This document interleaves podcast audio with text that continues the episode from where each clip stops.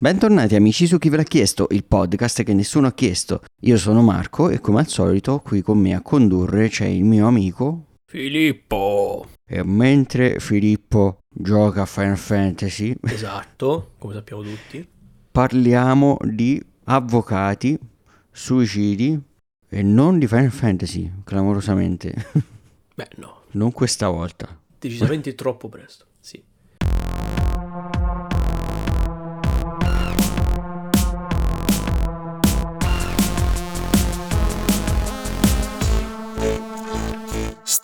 Ma iniziamo come al solito con la rubrica della notizia videoludica che ci offre Phil. Rubrica della notizia videoludica della settimana che gira attorno all'Italia questa settimana perché ci sono le premiazioni per i videogiochi italiani, ovvero gli Italian Video Game Awards. Sono state annunciate le nomination, ce ne sono diversi giochini magari un po' più famosi. Io tra tutte le nomination confesso di aver giocato, cioè di conoscerne diversi, ma di aver giocato solamente a Solstice. Le premiazioni saranno il 6 di luglio, quindi dobbiamo, dovremo un attimo vedere poi chi la spunterà chiaramente, però non so se c'è la possibilità di votare, ma non penso. Però... Può essere una buona occasione per dare un'occhiata a questi giochi, questa premiazione. Sì, cioè, però vi, po- vi potrà interessare magari sapere che eh, appunto potete recuperarvi. Penso più o meno tutti i nominati su PC a parte magari Mario Rabbids Sparks of Hope che sicuramente sta solo su Switch. Sì sì come tutta la roba di Super Mario. Sì sì sì. Ma sicuramente alcuni anche su console però PC diciamo che è quella più gettonata. Tra i nominati tra le nomination per me personalmente quello che dovrebbe spuntarla è Solstice, ma sono di parte perché Solstice è un Devil May Cry like, quindi vi sta bene che vinca, l'ho, l'ho giocato volentieri, mi è piaciuto, aveva i suoi difetti, ma tutto sommato era molto carino. Eh, che poi è plausibile che possa vincere, secondo me sì. se la battono quello e Super Mario che sono le due produzioni maggiori. Sì, diciamo che appunto sono quelli di importanza maggiore, ecco. Bene, bene, bene. A parte questa piccola finestra sul mercato italiano che, sta, che sta decidendo quale sia il migliore esponente dell'anno, vi ricordo che è uscito Final Fantasy XVI, non ve ne parlerò per adesso, ma oltre a Final Fantasy XVI uscirà a breve, ad agosto, Armored Core e a settembre Starfield ci risentiremo appena li avrò tra le mani e avrò finito, soprattutto ci sentiremo appena ho finito Final Fantasy XVI che ve ne parlo in abbondanza. Perché se no tipo fino ad agosto non facevi il podcast. Esatto, no, e ho finito, cioè non parlavo più di nient'altro, parlo di Final Fantasy XVI poi sparivo per i restanti episodi, era solo Marco. No, no, no, no, però, però, però, L'episodio non finisce qui, l'episodio non finisce qui perché adesso Marco ci deve parlare delle notizie cinematografiche. Sì, della notizia cinematografica che quest'oggi coinvolge Sofia Coppola perché è uscito un teaserino del suo prossimo film dal titolo Priscilla che abbiamo visto di recente è tornato di moda a fare robe su Elvis Presley. Questo biopic di Sofia Coppola invece sarà incentrato su Priscilla Presley, attrice e moglie del più famoso cantante. In realtà è, semplicemente questo, mostra il teaser, fa capire che parlerà della storia della moglie, non fa capire molto altro. Sappiamo i due attori principali, rispettivamente Priscilla Presley sarà interpretata da Kylie Spaney, invece Elvis sarà interpretato da Jacob Elordi. Sofia Coppola è una regista da alcuni apprezzata, da, da, altri no, è, è autoriale, nel senso ha un suo modo di rappresentare le cose, soprattutto eh, nella fotografia si vede la sua autorialità, a mio avviso. Cioè, ha un certo gusto e un certo modo di mettere in scena le cose. Ma da te? Eh, a me è piaciuto molto il suo film eh, Lost in Translation. Mm. Però devo dire che non ho mai approfondito la sua filmografia, ecco. Ci sta, ci sta. Comunque, questo è tutto per la notizia cinematografica. Il film non si sa ancora quando verrà distribuito in Italia, mentre si sa quando verrà distribuito in Italia il film del trailer di oggi. Perché abbiamo scelto quest'oggi il trailer di Drive Away Dolls, il nuovo film di Ethan Cohen, che molti sapranno i fratelli Cohen si sono divisi. Sta continuando a fare film solo Ethan Cohen, mentre suo fratello si è preso una pausa dal mondo del cinema. E questo suo film, che uscirà nelle sale italiane il 22 settembre, parla della storia di due ragazze che si mettono a fare un viaggio, un road trip per la precisione, affittando un'auto e quest'auto che hanno affittato è l'auto sbagliata, nel senso gli è stata consegnata un'auto che doveva essere presa da alcuni tizi perché dentro ha una valigetta che contiene qualcosa di misterioso e che eh, diversi criminali cercano di ottenere. Questo è l'incipit. Quindi si ritroveranno in mezzo a qualcosa di più grosso di loro queste due ragazze. Le protagoniste sono Geraldine Vishwanathan e Margaret Qualley, ma nel film c'è un cast comunque di una certa rilevanza, vediamo anche attori del calibro di Matt Damon e Pedro Pascal. Sì. Quindi è sicuramente un film interessante. Il trailer eh, sembra avere i toni comunque che avevano i film dei fratelli Cohen. Devo dire, sembra con un tono molto più pacato, sottotono. Ma allora, eh, molto più tendente alla commedia rispetto ad altri film dei fratelli Cohen, tipo Non è un paese per vecchi, ma ci sta chiaramente. Sì, sì, vabbè, chiaro. Sarà da vedere, cioè eh, il trailer eh, mostra abbastanza, ma ho l'impressione che sia in realtà solo l'incipit del film. Non mi è sembrato un trailer molto spoileroso. No, decisamente no. Da, da esterno eh, eretico cin- del mondo cinefilo posso dire che non si percepisce granché a livello di trama è solo che c'è una valigia. Sì, che valigia che chiaramente si capisce già dal trailer che è un McGuffin, un pretesto per mandare avanti la storia, ma che non ha un'importanza nel suo contenuto, diciamo, ecco. Ok, ci siamo smarcati il trailer. Sì, direi di sì, è tutto per il trailer di oggi. E quindi è giunto il momento di passare alle altre rubriche di questa settimana. Iniziando dalla rubrica del Mugio Scemi.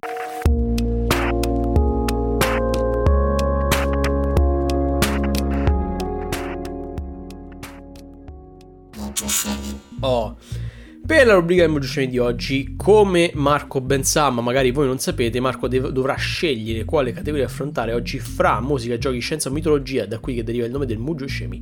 Marco. Sì, questo, questo gioco con cui sì. eh, tipo solo enigmista Filippo mi, mi sottopone ogni settimana. Esatto, esatto. Se sbaglia, se sbaglia costringo Marco a ritardare ulteriormente il, suo, il periodo in cui giocherà ad Armored Core di un mese. Non ci provare. ok.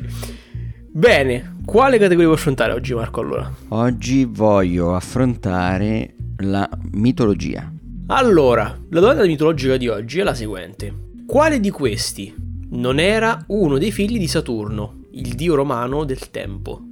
Giove, Nettuno, Venere o Plutone? Allora, Giove sarebbe Zeus tecnicamente per i romani, cioè nel senso Zeus dei greci è diventato Giove per i romani, quindi mi verrebbe da dire Zeus, non so se Zeus a sua volta ha dei genitori, però mi sembra quello più plausibile perché sincer- sinceramente non so niente di queste cose.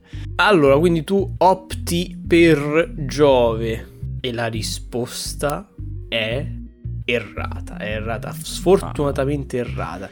In realtà questa, questo fun fact di Joe Zeus io stesso non ero completamente al corrente, adesso non so se, è, se sei tecnicamente, cioè se sei tecnicamente nel giusto e quindi io non, eh, ho, cioè, non ho, mi sono completamente perso. Ho appena verificato e sì, eh, su questa cosa ho ragione. Ok, perfetto. Però in realtà i figli di Saturno erano Giove, Nettuno e Plutone ed erano distinti, si potevano distinguere tra virgolette perché rap- ognuno rappresentava degli aspetti che non potevano essere consumati o usurati dal tempo, cioè morte, se non ricordo male, erano morte, aria ed acqua. Non sono sicuro sull'aria, se era proprio aria o eh, era tipo air inteso come, cioè proprio meteo, me, meteo, non credo. sei tu qui il maestro delle risposte. L'esperto mitologico. Uh, io da esperto mitologico mi avvalgo della mia tirannia per dire che era aria aria. E, e basta. Aria aria tipo un missile. Esatto, un missile, è un, aria, missile aria aria che non può essere usurato dal tempo, quindi continua dritto per, per l'eternità. Quindi era Venere colei che non era una figlia di Saturno, perché boh, è, è, nata da qualche altra parte evidentemente. Quindi inserire un giorno della sconfitta qui. Ma il trend della mitologia killer per Marco continua, ma è normale perché la mitologia non la conosce nessuno, neanche io che faccio le domande. Quindi ci avvaliamo di questo errore e andiamo avanti con la prossima rubrica. Beh, sbagliando si impara. Esatto e spero si impari qualcosa anche con la prossima rubrica che è quella del consiglio musicale.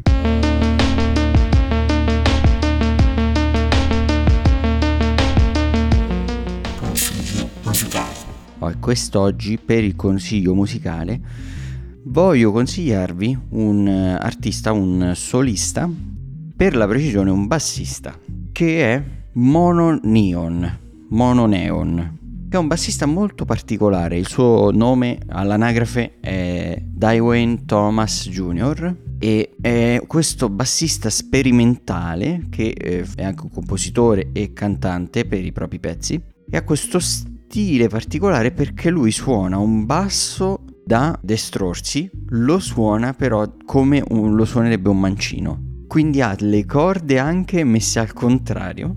Come io mi sto immaginando un braccio che ha tipo attraversa tutta la circonferenza del, del basso. No, hai il basso semplicemente rigirato.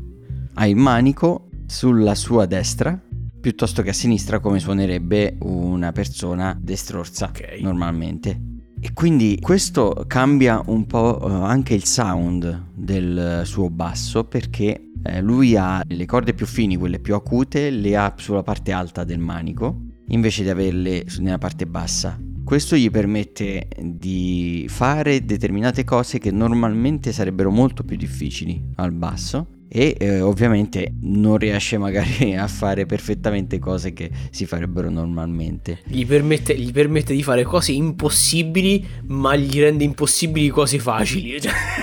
Cioè, lo può. Beh, lo no, può. impossibili no, però diciamo gli cambia un po' tutto il paradigma di come suona il basso e questo rende il suo sound molto unico anche perché applica anche delle personalizzazioni ai suoi bassi che eh, rendono ancora più particolare il sound, tipo mette il nastro isolante sopra ai pick up che sarebbero i microfoni, diciamo, del basso e questo rende il suono un po' più quasi mutato, un po' più robotico in qualche modo. Molto particolare, come anche i suoi pezzi sono molto particolari perché sono molto funk, ma è un funk che ha tutto un suo stile, diciamo. Questo viene dal fatto che lui ha imparato a suonare tutto da autodidatta e quindi si è formato da solo il suo stile, il suo metodo per suonare lo strumento e la sua figura artistica, diciamo. Non, non so come definirlo, è, beh, qualcosa, è un essere trascendentale mancino. Beh, si può, si può dire che è un, un, genio del basso, fondamentalmente, perché lo è, è, è bravissimo a suonare, ha un suo stile unico. Secondo me la definizione di genio del basso non ci sta male. L'album che voglio consigliarvi è My Feelings Be Peeling che ha anche dei brani che hanno tit- dei titoli molto particolari e divertenti al suo interno, ad esempio Hot Cheetos. Hot Cheetos. Comunque, come bassista, già dall'età di 10-11 anni suonava professionalmente in band importanti, ha suonato addirittura con Prince, e insomma, direi che è un artista di tutto rispetto, quindi provate ad ascoltarlo. Ebbene, Spero di aver convinto anche te con, mia, uh, con questo mio saggio su Mononion. Sono sempre facilmente convinto da bassisti nascenti geniali. Bene, bene. E spero che convinceremo tutti con l'ultima rubrica di quest'oggi, ovvero quella delle recensioni.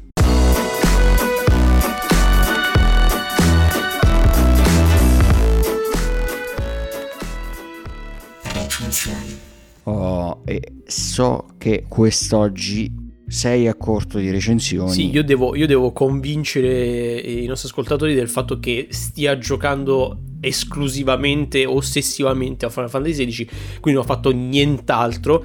Ma direi che è facile convincerli, basta vedere le, le scorse puntate. esatto, facilissimo convincerli di questa cosa, ma non posso postarlo perché è un gioco colossale e credo di essere, cioè tipo credo di aver giocato una roba come una, penso, do, decina, quindicina d'ore e di essere arrivato forse al boh, 10-15% della storia. Credo mi ci vorrà un po'. per essere a buon punto, diciamo, per portare una recensione. Noi aspetteremo con ansia la tua recensione, ma proprio avremo ansia potentissima. Sì, sì, io immagino non dormirete per sapere cosa, quanto è bello Final Fantasy 16. Però sì. Però non sarà da aspettare con ansia le recensioni che ho da portare io oggi. E ho da portare la recensione di un videogioco e di un film e lascio scegliere a te con cosa iniziare. Allora, io ti dico di iniziare con quella del film perché eh, io so che non so nulla di ciò che tu sai del film. Ok. Beh, pensate bene a cosa ho detto. Beh, eh. sì, perché io l'ho visto e tu no. esatto. e allora, la recensione del film di quest'oggi è quella di On the Count of Three, cioè questo film che è una black comedy barra un dramma che è uscito nel 2021, penso al Sundance Festival, poi sì, dopo per tutti è uscito nel 2022. Vedemmo un po' di tempo fa il trailer, eh, ne parlammo, se ve lo ricordate, siete ascoltatori di vecchia data, però ne parlammo di quando uscì il trailer. Sì, perché ci aveva colpito il trailer, ci era piaciuto. E l'incipit di questo film è di questi due amici che decidono di suicidarsi insieme, cioè ognuno deve uccidere l'altro. Questi due amici, un americano bianco e un afroamericano, Kevin e Val, che eh, rispettivamente eh, Kevin si trova all'incipit del film in un istituto di salute mentale, diciamo, perché lui ha tentato il suicidio, tipo tre giorni prima de- del momento in cui inizia il film. Invece eh, Val si trova intrappolato in una vita che non gli piace, ha un lavoro che lo fa stare male, cioè si sente un po' intrappolato nella sua vita.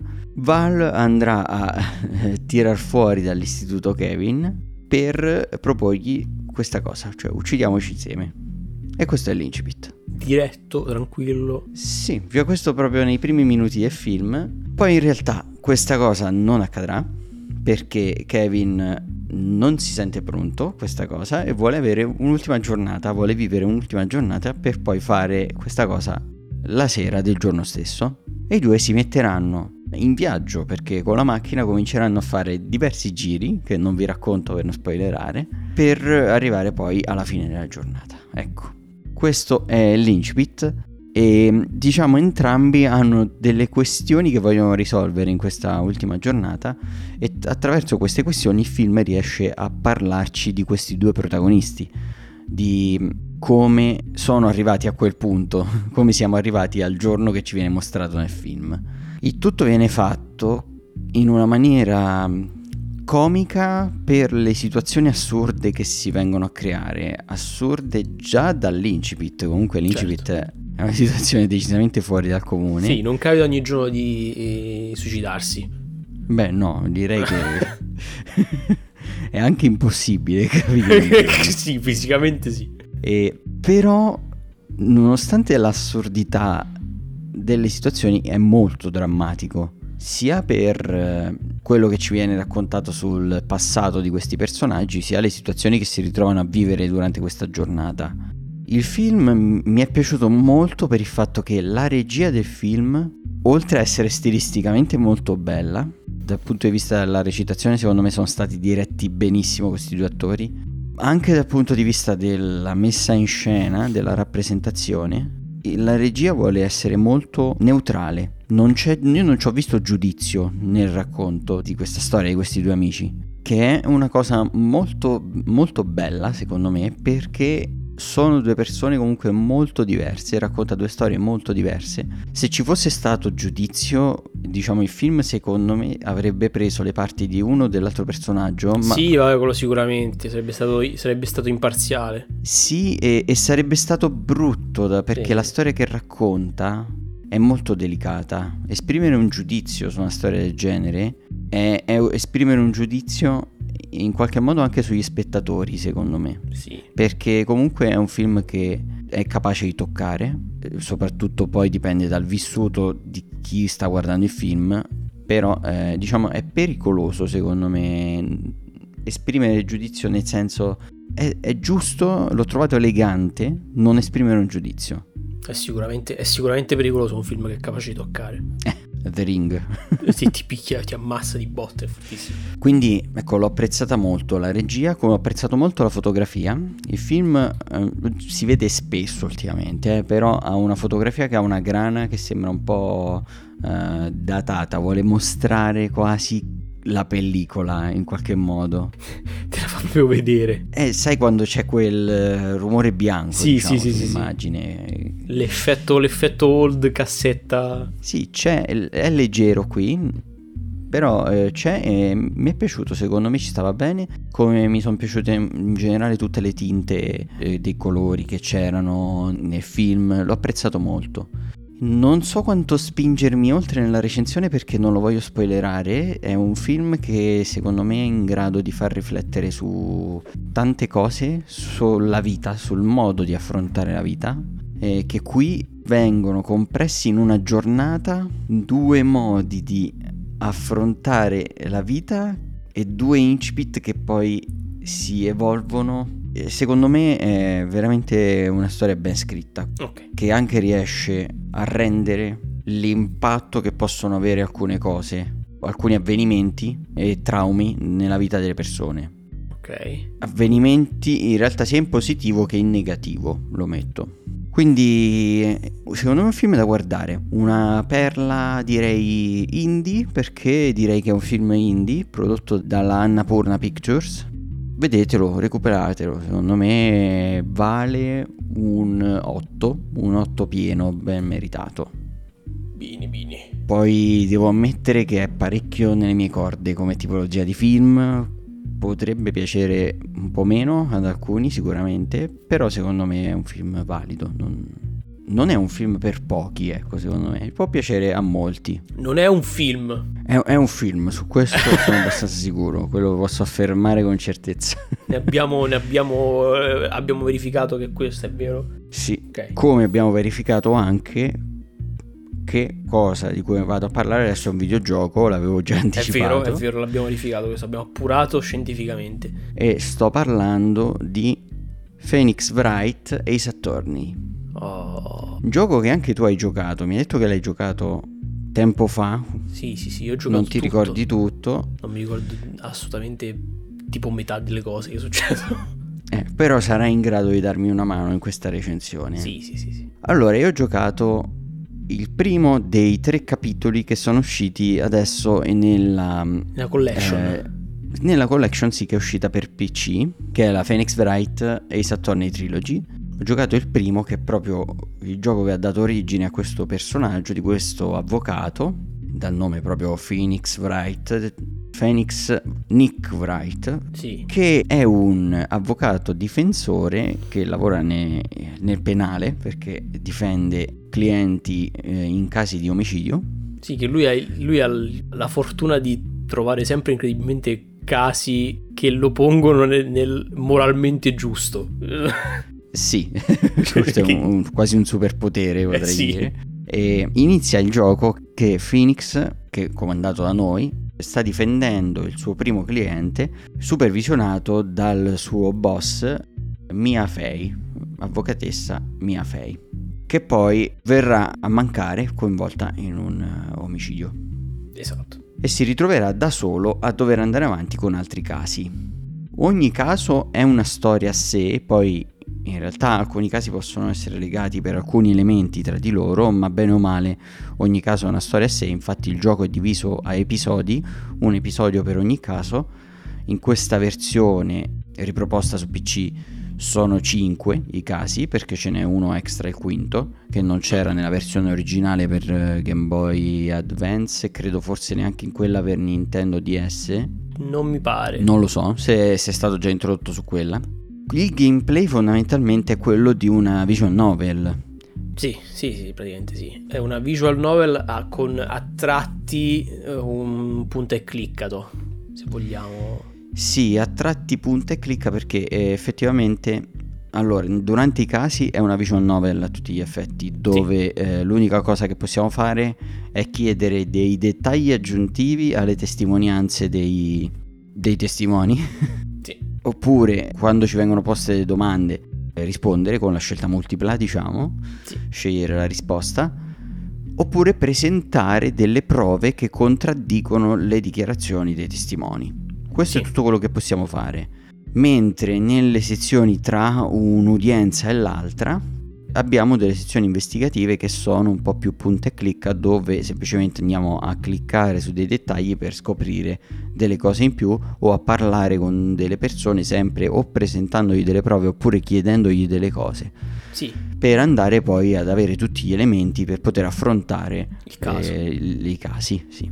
Diciamo, diciamo, che durante le sezioni investigative non c'è una qualche sorta di minaccia di, di game over, è molto semplicemente fino a quando non hai tutto ciò che ti serve, il gioco praticamente non ti lascia andare avanti, cioè non ti lascia sì, terminare esatto. l'investigazione. Durante invece proprio i casi di per sé, durante le, le udienze in tribunale, c'è comunque un limite agli sgarri che puoi effettuare, nel senso se presenti le, le prove sbagliate oppure se rispondi nel modo sbagliato, cioè, c'è un, una barra di pazienza del giudice che dopo... sì tot eh, ti dice basta, è colpevole, ciao.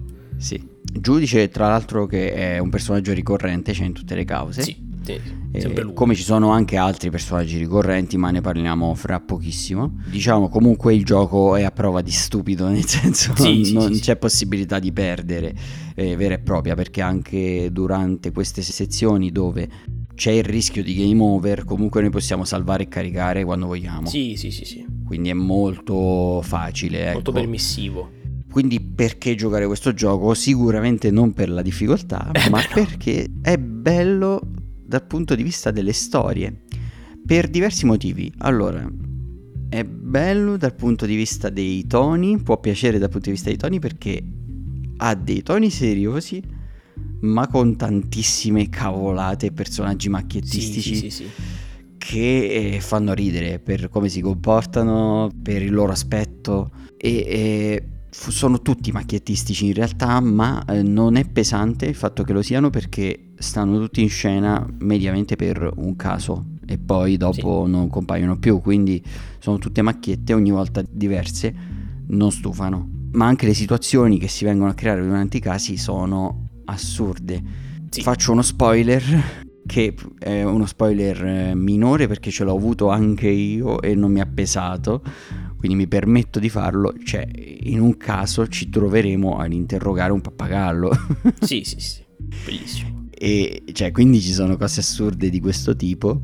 Nonostante tutto, però, poi quello che succede nei casi, cioè la storia che ti viene raccontata, è seria ed è piena di colpi di scena eh, anche se noi abbiamo le prove, diciamo, abbiamo un po' tutti gli elementi, anche per noi saranno tutti colpi di scena, man mano che andiamo avanti nelle interrogazioni, diciamo, dei testimoni. Sì, ma sono, sono colpi di scena proprio perché cioè, avvengono cose assurde che nel mondo, cioè che sono troppo surreali per poter avvenire nel, in un mondo vero. Quindi, però, il gioco ha appunto un tema a impronta, cioè a, a, di legislativa che comunque è qualcosa che potrebbe, cioè che noi conosciamo e vediamo avvenire nel mondo reale, però ci sono appunto queste casistiche, queste situazioni che, che, che sono, ci sono dei plot twist che, che, non avverrebbero mai nel mondo vero e che non ti, non ti aspetti. Sì, e che sono difficilmente appunto anticipabili proprio perché sono come li hai descritti e quindi ci stupiscono anche a noi giocatori.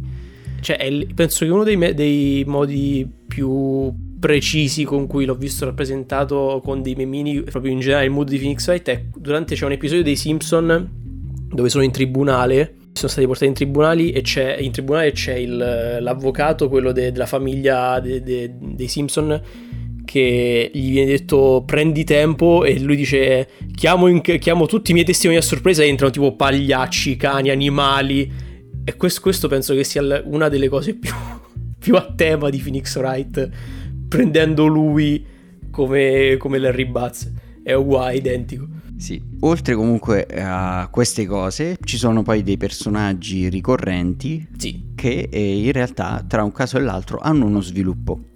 E, e, questa cosa diciamo lega un po' tutto e lo fa essere un po' meno antologico ecco come gioco anche rimanendolo però nel, nell'anima sì nell'anima in realtà poi questa cosa dei personaggi ricorrenti che vengono approfonditi è una particolarità che si estende proprio tra i vari giochi. Nel senso, tu adesso hai giocato il primo, andando avanti, ti giocherai anche i prossimi, noterai che ci sono i, i personaggi ricorrenti, le cui storie però si evolvono mano a mano con l'avanzare dei giochi. Non è un'evoluzione ripida ed immediata, ma è una cosa molto graduale, pacata, che avviene proprio durante, tra, tra un caso e l'altro, fino a quando non arrivano poi a diventare proprio casi di, di, per sé che adesso non dico nulla. Ok. Comunque sì, penso giocherò anche gli altri capitoli. E a questo mi sento di dare un 7, l'ho apprezzato, mi è piaciuto. Do un 7 solo per il gameplay, perché comunque... Sì, vabbè, il gameplay è... Il gameplay è. è. quello che è, nel sì, senso... Sì, sì. È un videogioco che secondo me è molto adatto a momenti in cui non vi va un gameplay impegnativo vi va però di giocare. Questo gioco fa al caso vostro. Adesso poi che è recuperabile praticamente su tutte le piattaforme, addirittura su Android e iOS, provateci, provate a giocarlo. Yes. Tu invece, per quello che ti ricordi del gioco, quanto gli avresti dato? Allora, io al primo probabilmente perché eh, sopporto di più i, i, giochi a visual novel, non mi pesano, probabilmente gli avrei dato tipo un 7,5. Mm al franchise nel suo, nel suo totale, includendo tutti i giochi, ma dando, chiar- dando chiaramente più peso di per sé mh, a come si evolve la trama, in generale come, se, come vengono scritti i personaggi e le storie, gli darei un 8.